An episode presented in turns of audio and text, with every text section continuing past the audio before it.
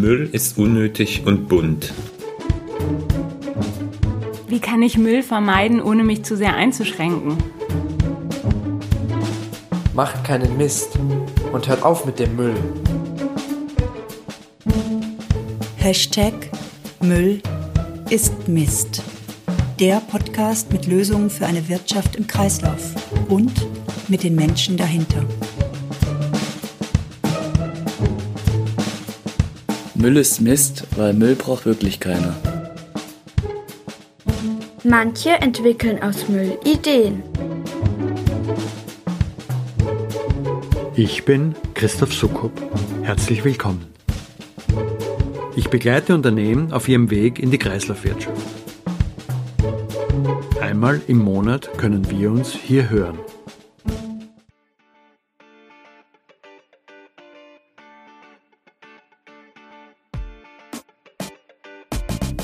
Plastik. Das Wort geht zurück auf das griechische Plastikos, zum Bilden, zum Formen geeignet. Heute wird es als Sammelbegriff für Kunststoffe aller Arten verwendet. Von Plastik war in diesem Podcast schon in der Doppelfolge 10 die Rede, in der ich mit Christian Schiller, dem Gründer von Surplus, über Kunststoffe in Kreisläufen gesprochen habe. Kunststoffe sind einfach praktische Alltagshelfer, weil sie sehr unterschiedliche Eigenschaften besitzen. Dehnbar, elastisch, starr oder wasserunlöslich, klebrig, wärmeverformbar oder leichter als Wasser, transparent, undurchsichtig, nicht leitend, stärker als Stahl. Genau deshalb findet es sich fast überall, in Gebrauchsprodukten aller Art, in Prothesen, in Schmuck, Messergriffen oder im Auto.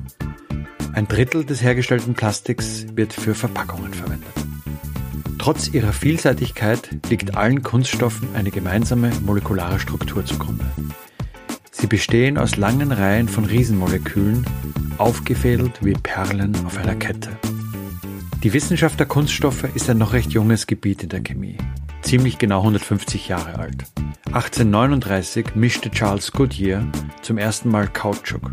Das wird von vielen als ein erster Schritt in Richtung Kunststoffproduktion gesehen.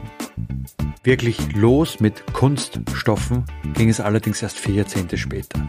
Zunächst war Zellulose, ein Vielfachzucker und Hauptbestandteil pflanzlicher Zellwände, der Ausgangsstoff. Die Ergebnisse hießen Zelluloid 1870, heute noch ein veralteter Begriff für Filmmaterial, 1892 Viskose, eine Kunstseide, und dann Anfang des 20. Jahrhunderts Zellophan. Der erste vollsynthetisch hergestellte Kunststoff war Bakelit. Er wurde 1905 vom belgischen Chemiker Leo Hendrik Baekeland entwickelt und nach ihm benannt. Es ist ein formstabiler Kunststoff, der durch Informpressen und Aushärten eines Kunstharzes entsteht. Eine anfänglich gefeierte Eigenschaft von Kunststoffen ist auch der Grund, warum heute so viel über Kunststoffe geredet wird und sie stellenweise in Verruf geraten sind. Plastik ist enorm langlebig, baut sich also nur sehr langsam wieder ab. Bisher wurden weltweit rund 8,3 Milliarden Tonnen Kunststoffe erzeugt. Rechnerisch macht das ziemlich genau 1 Tonne für jeden Erdbewohner. Nach und nach setzt sich die Erkenntnis durch, dass Plastik am Ende seiner Nutzung Rohstoff sein kann, ja muss, und nicht einfach entsorgt werden kann. Sonst landet es an Stellen, wo wir es nicht haben wollen. Was liegt also näher, als mit jemandem zu sprechen, der Teil dieser Kunststoffwelt ist? Clemens Eichler ist Chef von DICE, dem nach eigenen Angaben Marktführer bei Müllsäcken und Müllbeuteln in Deutschland und Österreich. Mit ihm spreche ich über seine Sicht auf Kunststoffe und wie er versucht, mit der von ihm verantworteten Firma zum Teil der Lösung zu werden. Herausgekommen ist ein Werkstattbericht, der Einblick in eine Reise gibt, auf der sich das Unternehmen befindet. Recht offen und stellenweise nachdenklich. Aber hören Sie selbst. Ich habe heute im Podcast Clemens Eichler zu Gast. Clemens Eichler ist Geschäftsführer der Firma DICE. Hallo, schön, dass wir sprechen können. Ja, guten Tag. Freut mich, dass Sie Zeit gefunden haben. Herr Eichler, erzählen Sie uns doch mal, die Firma DICE. Wer sind Sie und wofür stehen Sie? Die Firma DICE ist seit Jahrzehnten im deutschsprachigen Gebiet Marktführer für Abfallsäcke und Müllbeutel. Wir sind Markenartikler, Das heißt, wir haben eine Positionierung am Markt, dass wir ein rundum Full-Service-Paket anbieten können, gepaart mit Kompetenz. Wir haben einen doch sehr umfangreichen Vertrieb, der entsprechend vor Ort sein kann, der kompetent für diesen Bereich der Abfallsäcke und Müllbeute in den Betrieben zur Verfügung steht, um dort entsprechend gemeinsam mit unseren Partnern und Kunden Lösungen zu finden, die sowohl ökonomisch als auch ökologisch entsprechend die beste Antwort auf die Fragestellung geben. Und Sie selbst, man hört es ja ein Stück weit, sind ja Österreicher. Wie sind Sie zur Firma DICE gekommen? Was war Ihr Werdegang davor? Ich war über 20 Jahre im Bereich der Semperit tätig. Das ist ein österreichischer Konzern und habe dort den Bereich der Handschuhe über viele Jahre geleitet. War auch dann 4 Jahre in Asien, in Singapur, im Zuge einer Übernahme eines Werkes in Malaysia. Und da gab es immer wieder über viele Jahre den Kontakt über das Handschuhgeschäft. Und dann haben wir auch beschlossen, dass wir gut zusammenpassen und entsprechend zusammenarbeiten wollen. In der Regel kommen ja bei mir im Podcast Müll ist Mist Menschen zu Wort, die Lösungen für eine Wirtschaft in Kreisläufen schaffen. Sie sind mit DICE, so haben Sie auch kurz geschildert, Marktführer für Müllbeutel und Abfallsäcke. Das sind ja Produkte, die aus 2 Gründen durchaus auch kritisch beäugt werden. Sie bestehen aus einem Kunststoff und sie sind für den Einmalgebrauch. Wie stellen Sie sich denn diese Debatte als Unternehmen? Vielleicht fangen wir beim Material mal an, beim Kunststoff. Na, ist für uns seit Jahren schon, aber natürlich jetzt noch einmal verstärkt, ein sehr intensives Thema, besonders die Auseinandersetzung mit dem Rohstoff. Wir starten ja schon bei dem Granulat. Also man muss vorausschicken, ein Großteil unserer Produkte besteht schon seit längerer Zeit aus Rezyklaten. Also das ist ein Kunststoff, der bereits ein Vorleben hatte, der noch einmal wiederverwendet, aufbereitet worden ist und dann entsprechend auch für unsere Müllsäcke und Müllbeutel zum Einsatz kommt. Und da haben wir auch schon die Herausforderung, weil jedes Rezyklat ist immer wieder unterschiedlich. Es ist ja nicht eine genau definierte Qualität. Wir nennen das manchmal auch die Wundertüte, weil ja die Ausgangsstoffe immer unterschiedlich sind. Und unser Job ist jetzt, aus diesem Rezyklat entsprechend gleichbleibend gute Qualität zu machen. Und damit haben wir uns intensiv auseinandergesetzt, weil wir brauchen 2 Dinge. Wir brauchen einen gesicherten Mengenstrom und wir brauchen natürlich auch eine gesicherte Qualität für diesen Rohstoff und für dieses Ausgangsmaterial. Dann kommt es zur Verarbeitung, dass daraus ein Müllsack wird.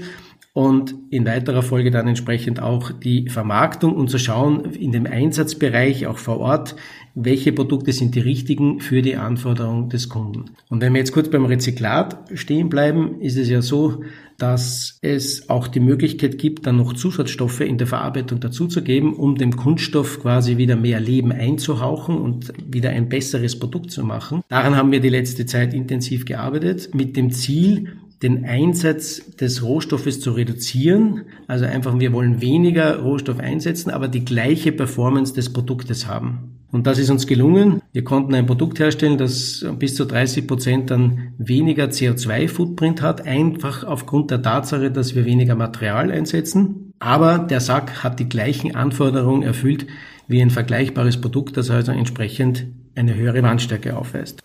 Können wir nochmal auf das Rezyklat-Thema schauen? Wo finden Sie die Märkte für dieses Rezyklat? Gerade mit der Schwierigkeit, die Sie geschildert haben, dass die Qualitäten ja auch sich wie eine Wundertüte verhalten.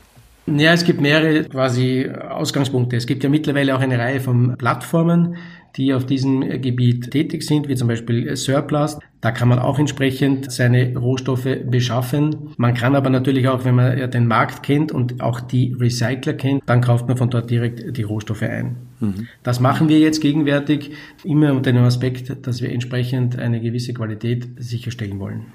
Es heißt, ich habe Christian Schiller von Surplus auch schon mal im Podcast zu Gast gehabt, dass dieser Markt für Rezyklate relativ schwierig ist, weil ja üblicherweise Virgin Plastics, frisch hergestellter Kunststoff, eigentlich der günstigere ist heute. Können Sie das in eine Relation setzen, wie viel sich das auch möglicherweise bei Ihren Produkten auswirkt? Ist das messbar oder sagen Sie, das fällt eigentlich gar nicht ins Gewicht bei unseren Produkten? Na, generell ist der Rohstoff ein sehr, sehr wichtiger Kostentreiber, also macht einen großen Anteil an den Gesamtkosten aus. Wir sehen es aber schon noch so, dass das Rezyklat und da gibt es eine Einschränkung, da komme ich noch später dazu, noch nicht teurer ist als das Virgin-Material. Also das Virgin ist noch immer quasi, die Benchmark ist am teuersten. Rezyklat gibt es aber mittlerweile eine sehr starke Preisdifferenzierung, denn Rezyklat ist eben nicht immer gleich Rezyklat. In Deutschland haben wir ganz berühmt auch den gelben Sack, da entsprechend Folie daraus zu machen, also hier die Folienfraktion rauszusuchen und da wieder Produkte zu machen, ist sehr schwierig und da kriegen sie eine sehr schlechte Qualität. Daher, dieses Rezyklat ist sehr, sehr günstig verfügbar, nur sie haben ein Problem, dass das Produkt, das nachher daraus entsteht, nicht den Anforderungen gerecht wird in vielen Fällen. Dann gibt es natürlich auch Rezyklat, das kommt aus den sogenannten Prozessabfällen.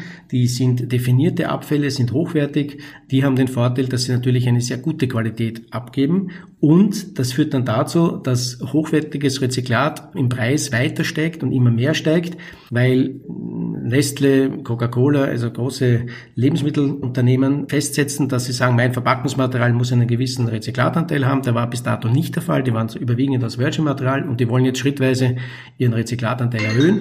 Daher gibt es einen weiteren Run auf hochwertiges Rezyklat. Und das führt natürlich nach Angebot und Nachfrage zu einer Verteuerung dieses Materials. Das sehen wir, dass hochwertiges Rezyklat im Preis immer wieder teurer wird, aber es ist für uns nach wie vor der Weg, den wir beschreiten werden. Das Virgin-Material kommt bei uns nur bei bestimmten Anwendungen zur Geltung. Für unsere Abfallsäcke haben wir heute schon einen überwiegenden Anteil von dem Rezyklat in unseren Produkten. Kann man es nochmal konkret fassen, wie viel das in etwa in Ihren Produktionskosten sich dann auch auswirkt, wenn Sie sagen, wir müssen den Rezyklat-Rohstoff heute teurer einkaufen, auch weil der Run auf den Markt größer wird? Na, noch ist der Rezyklat-Rohstoff nicht teurer. Ist noch nicht teurer. Mhm. Wenn ich sage, die Tendenz der letzten Zeit und auch so wie ich die Tendenz der Zukunft sehe, wird dazu führen, dass gutes Rezyklat eines Tages genauso teuer ist wie Rohstoff. Das ist aber heute noch nicht der Fall. Die Herausforderung, die Sie mit Rezyklat haben, es ist schwieriger zu verarbeiten als Rohstoff, weil eben es immer wieder Verunreinigungen gibt, die man entsprechend behandeln muss. Und da ist dann die Herausforderung, dass ich sage, wie kann ich nachher ein gutes Produkt daraus machen? Was wir gemacht haben, ist, dass wir eben, wir nennen das intern immer die Superpolymere, Hochleistungspolymere, also die Feinchemie, wir haben dann Zusatzstoffe dazugegeben, die sich noch einmal wie ein Netz in diesem Film ausbilden. Und ein Netz bedeutet, dass man die Reißfestigkeit, die Elastizität damit des Filmes steigert. Und damit können wir eben sicherstellen, dass wir bei einer geringeren Wandstärke noch immer sehr gute und mit einer hohen Performance verbundene Säcke haben. Mhm. Das, was Sie jetzt hier beschreiben, nach Ihrem eigenen Dafürhalten im Unternehmen, wie diskutieren Sie das? Ist das Kreislaufwirtschaft? Sind Sie Teil der Kreislaufwirtschaft? Und zwar jetzt bewusst nicht im Hinblick aufs Abfallwirtschafts- oder Kreislaufwirtschaftsgesetz gefragt, sondern im Sinne einer wirklichen Kreislaufführung. Wie würden Sie das sehen? Nein, wir haben ja, wenn man sagt, wo landen unsere Säcke? Also wir beschäftigen uns intensiv, was sagen, welchen Werdegang nehmen denn unsere Säcke? Jetzt wissen wir natürlich, dass ein großer Teil unserer Säcke im Restmüll, und der Restmüll wird bekanntermaßen thermisch verwertet. Wir wollen aber jetzt auch eine Studie in Auftrag geben, um genau das herauszufinden. Wir wollen untersuchen, wo landen unsere Säcke? Mit der Zielsetzung, das, was Sie vorher angesprochen haben, den Kreislaufgedanken noch stärker zu leben. Es gibt Laubsäcke, die, nachdem das Laub gesammelt worden ist, wollen wir die Laubsäcke wieder einsammeln und wollen sie dann wieder aufbereiten und wieder rezyklieren und hier wieder in den Kreislauf zurückführen. Wir machen das auch mit Wäschesäcken schon seit länger. Da wird dann der Inhalt entladen und wir sammeln die Säcke wieder ein und bereiten sie wieder auf und machen daraus wieder Produkte. Wir haben auch ein Projekt mit der Firma TORG, wo wir sagen, besonders dort, wo dieser leichte Abfall, also Papier ist, da wollen wir auch die entsprechenden Säcke wieder einsammeln und sie wieder aufbereiten. Also hier gibt es Ansätze und Überlegungen, auch wirklich einen Kreislauf zu machen. Man muss aber immer wieder sich überlegen, ist das sinnvoll? Mit sinnvoll meine ich, wo kann ich dieses Material aufbereiten? Welche Fahrwege habe ich?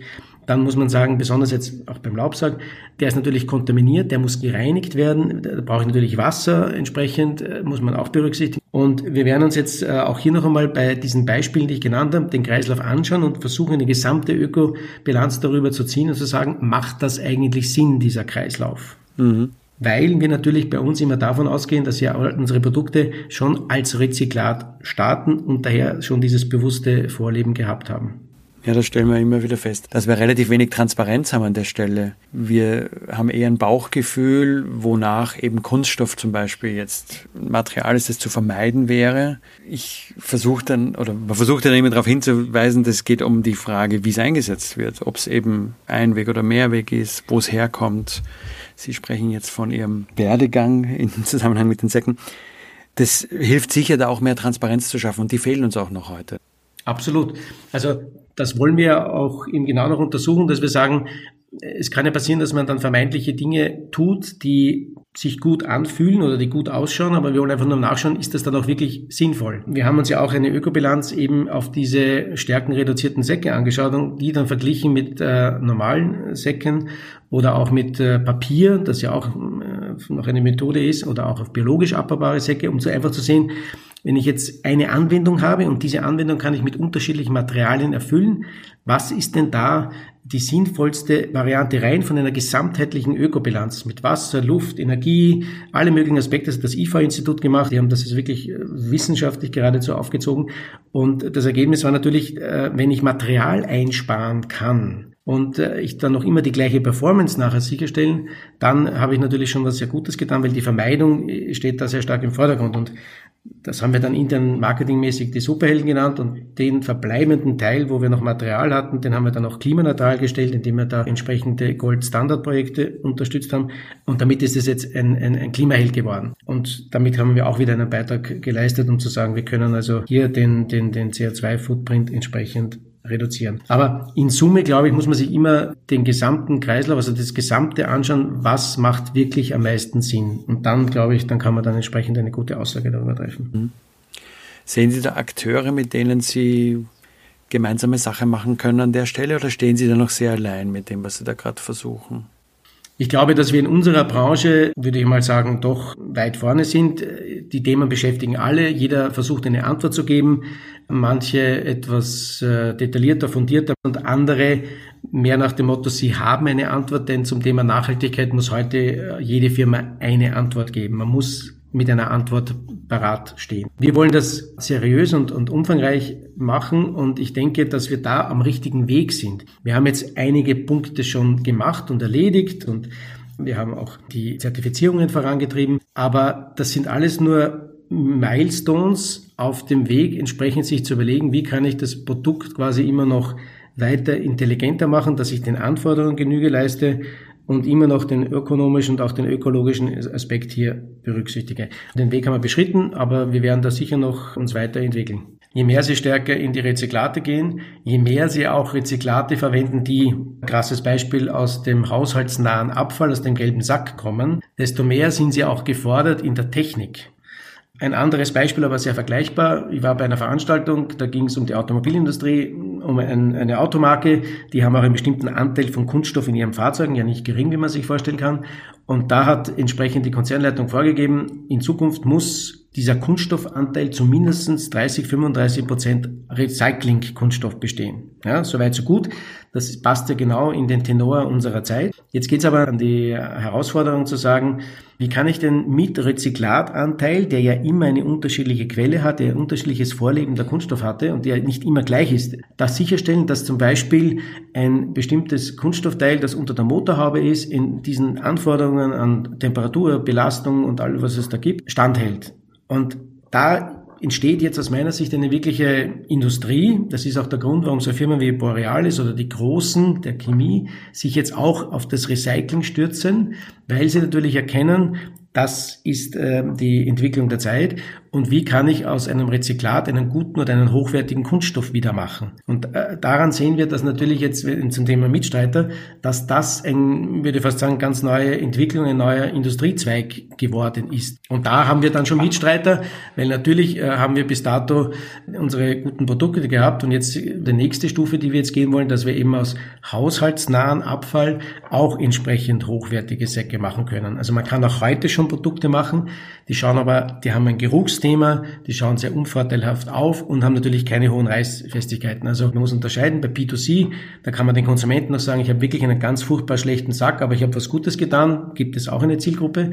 Aber im B2B-Bereich ist es ja so, dass der Sack auch eine gewisse Performance haben muss. Und da ist die Herausforderung zu sagen, wie kann ich aus diesem ursprünglichen schlechten Ausgangsstoff. Und wenn Sie sich die Mülltrennung anschauen, das, was da unter Folie rauskommt, das hat auch Etiketten oben, das Papier oben, das sind Farbstoffe oben, das Papier verkockt bei der Produktion und damit haben Sie Störfaktor. Also das sind alles Herausforderungen, die man jetzt lösen muss, um daraus wieder ein ordentliches Produkt zu machen. Die Europäische Union hat ja in der Circular Economy 20 Millionen Tonnen wollen sie aus Recycling haben und ich denke, da muss jeder in seinem Bereich jetzt schauen, wie kann ich den Anteil noch weiter steigern.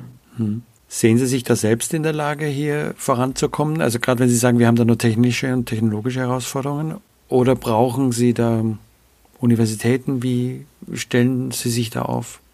Also ich glaube, man braucht natürlich Universitäten oder Industriepartner, die ja auch wieder R&D-Abteilungen haben. Zum Beispiel arbeiten wir mit einer Firma BASF zusammen. Und da geht es eben darum, dass wir sagen, wir schicken denen ein Rezyklat, das von der Qualität noch nicht so gut ist.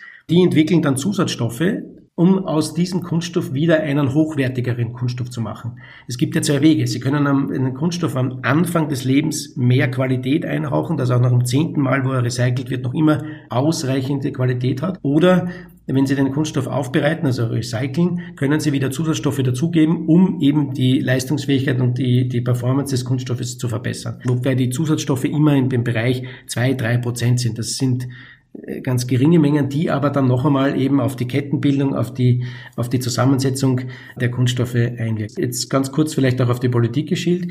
Ich glaube, dass man in der Abfalltrennung noch einmal auch stärker investieren muss. Denn je besser ich die Fraktionen quasi aus der Trennung rausbekomme, desto besser kann ich sie nachher verarbeiten. Es gibt ja Systeme in Belgien oder auch in Japan, die noch sehr stark von der Konsumentenseite kommen, hier eine sehr saubere Trennung machen. Also in Belgien gibt es schon 5 verschiedene Säcke.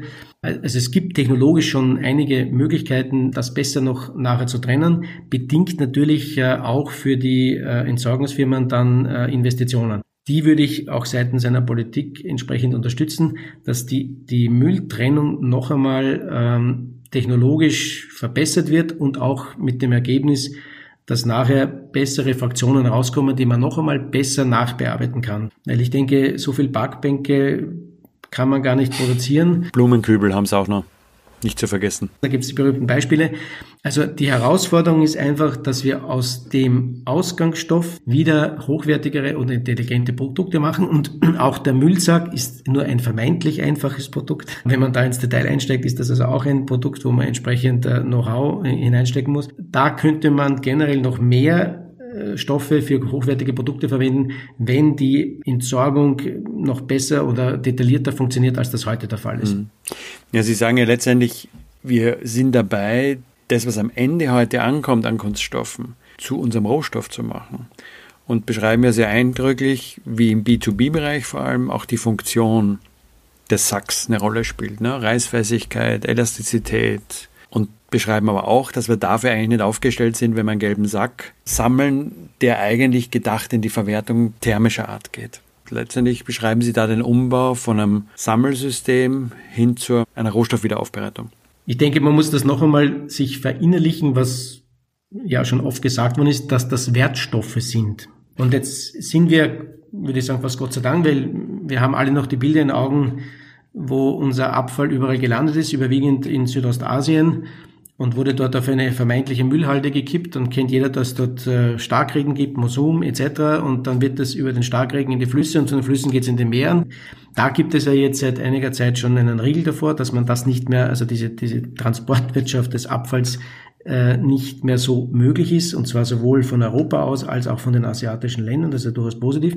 Und damit sind wir jetzt gezwungen, uns aus unseren Abfall als Wertstoff zu sehen und daraus wieder vernünftige Produkte zu machen. Und das ist das große Ganze. Noch einmal die 20 Millionen Tonnen Recycling, die in der Europäischen Union entsprechend angestrebt werden, bei einer Gesamtmenge von 50 Millionen Tonnen, wo Kunststoff in Europa produziert wird. Da sehe ich die Herausforderung, da sehe ich aber auch die großen Opportunitäten, wo sich Firmen auch wieder entsprechend etablieren können, nicht nur ihre Stellung am Markt, sondern wo man mit dem vorhandenen Know-how, das ja da ist, entsprechend eine eigene Industrie aufbaut, wo man sagt, ich kann aus einem Abfallprodukt dann wieder, der aber Wertstoffe enthält, kann ich wieder entsprechend hochwertige Produkte machen. Wir sind hier nur Teil eines Ganzen und auch das wollen wir entsprechend machen, dass wir aus diesem gelben Sack entsprechend dann wieder Abfallsäcke machen. Rezyklat haben wir ja schon seit längerem in Einsatz, aber der gelbe Sack hat noch die zusätzliche Herausforderung, dass eben der Ausgangsstoff noch einmal eine größere Herausforderung ist, als es zum Beispiel ein Prozessabfall ist. Jetzt waren wir schon viel auch so ein Stück weit gedanklich in der Zukunft. Wenn ich es jetzt einmal fragen würde, 5 Jahre in die Zukunft geschaut, wo stehen wir da in Sachen Kunststoff? Wo stehen Sie da mit Ihren Produkten, Müllsäcke aus Kunststoffe für B2B und B2C?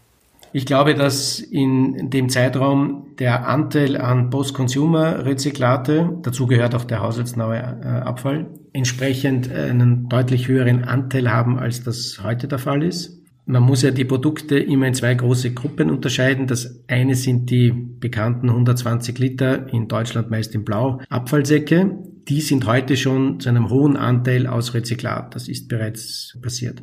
Es gibt aber auch noch die Müllbeutel, das sind die kleineren, dünnen, die man auch entsprechend im Hygienebereich und im Office-Bereich immer wieder sieht. Die haben, weil sie ja sehr dünn sind, da reden wir über Wandstärke von 9 μ, 7 μ, also ganz extrem dünn. Bei dieser Wandstärke setzen sie heute noch überwiegend 1A-Material, also Neuware ein.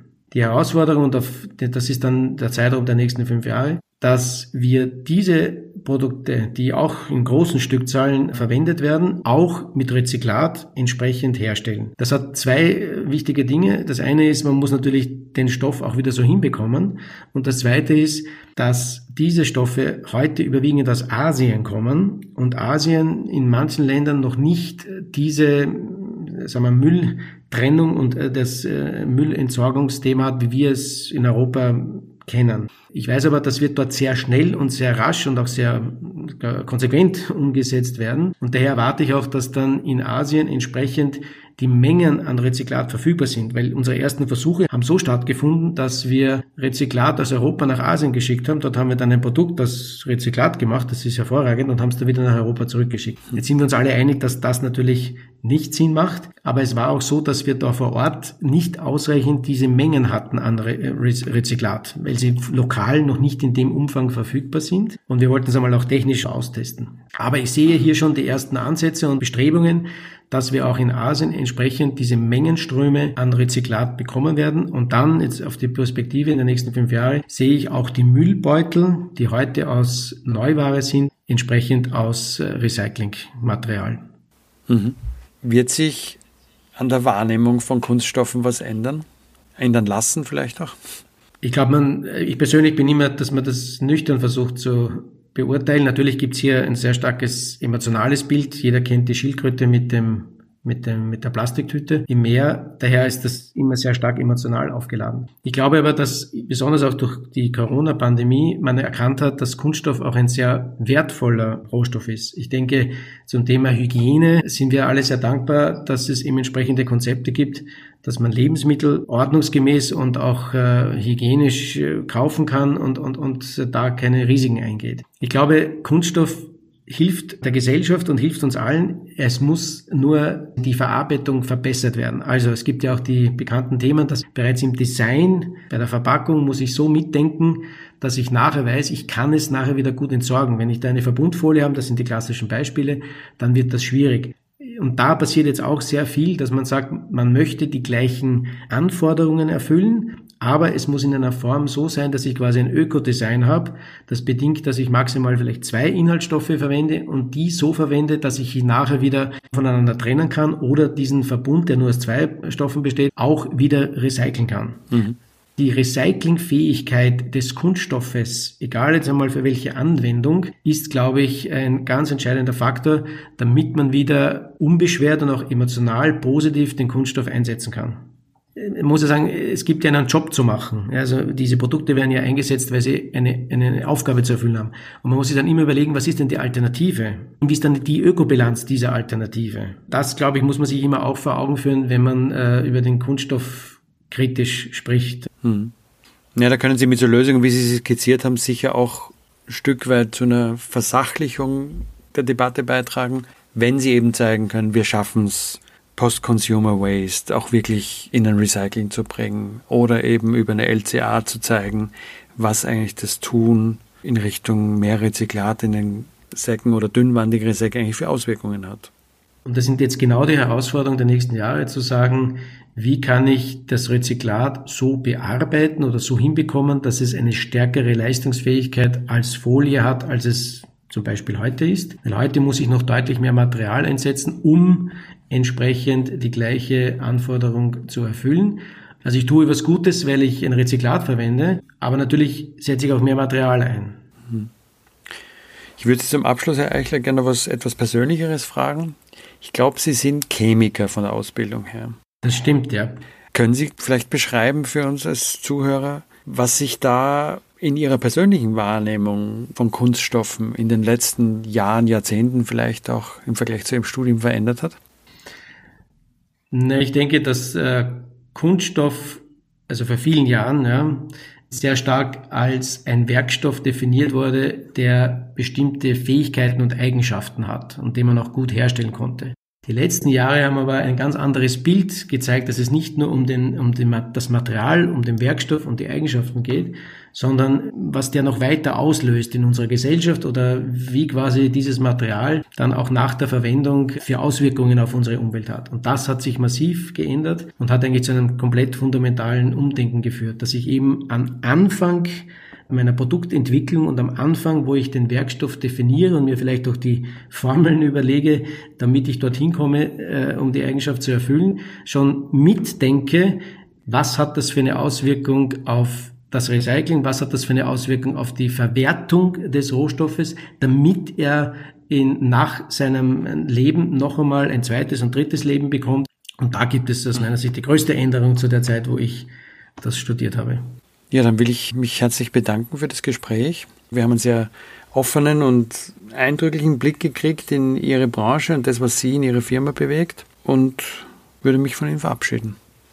Vielen Dank. Vielen Dank für das Gespräch. Das war's für heute. Nächsten Monat gibt es eine neue Folge. Sie finden sie auf www.müllistmist.org, Müll mit UE, und auf allen bekannten, gut sortierten Podcast-Plattformen. Am besten gleich abonnieren. Wenn Sie mögen, was Sie hören, erzählen Sie es gerne weiter. Und am besten hinterlassen Sie auch eine positive Bewertung. Denn das stellt sicher, dass auch andere Menschen diesen Podcast gut finden können. Sie können mir Ihre Anregungen, Rückmeldungen oder Themenvorschläge per E-Mail schicken. Die Adresse dafür geht.doch@müllistmist.org, Müll mit UE. So oder so, ich freue mich auf Sie. Bis zum nächsten Mal.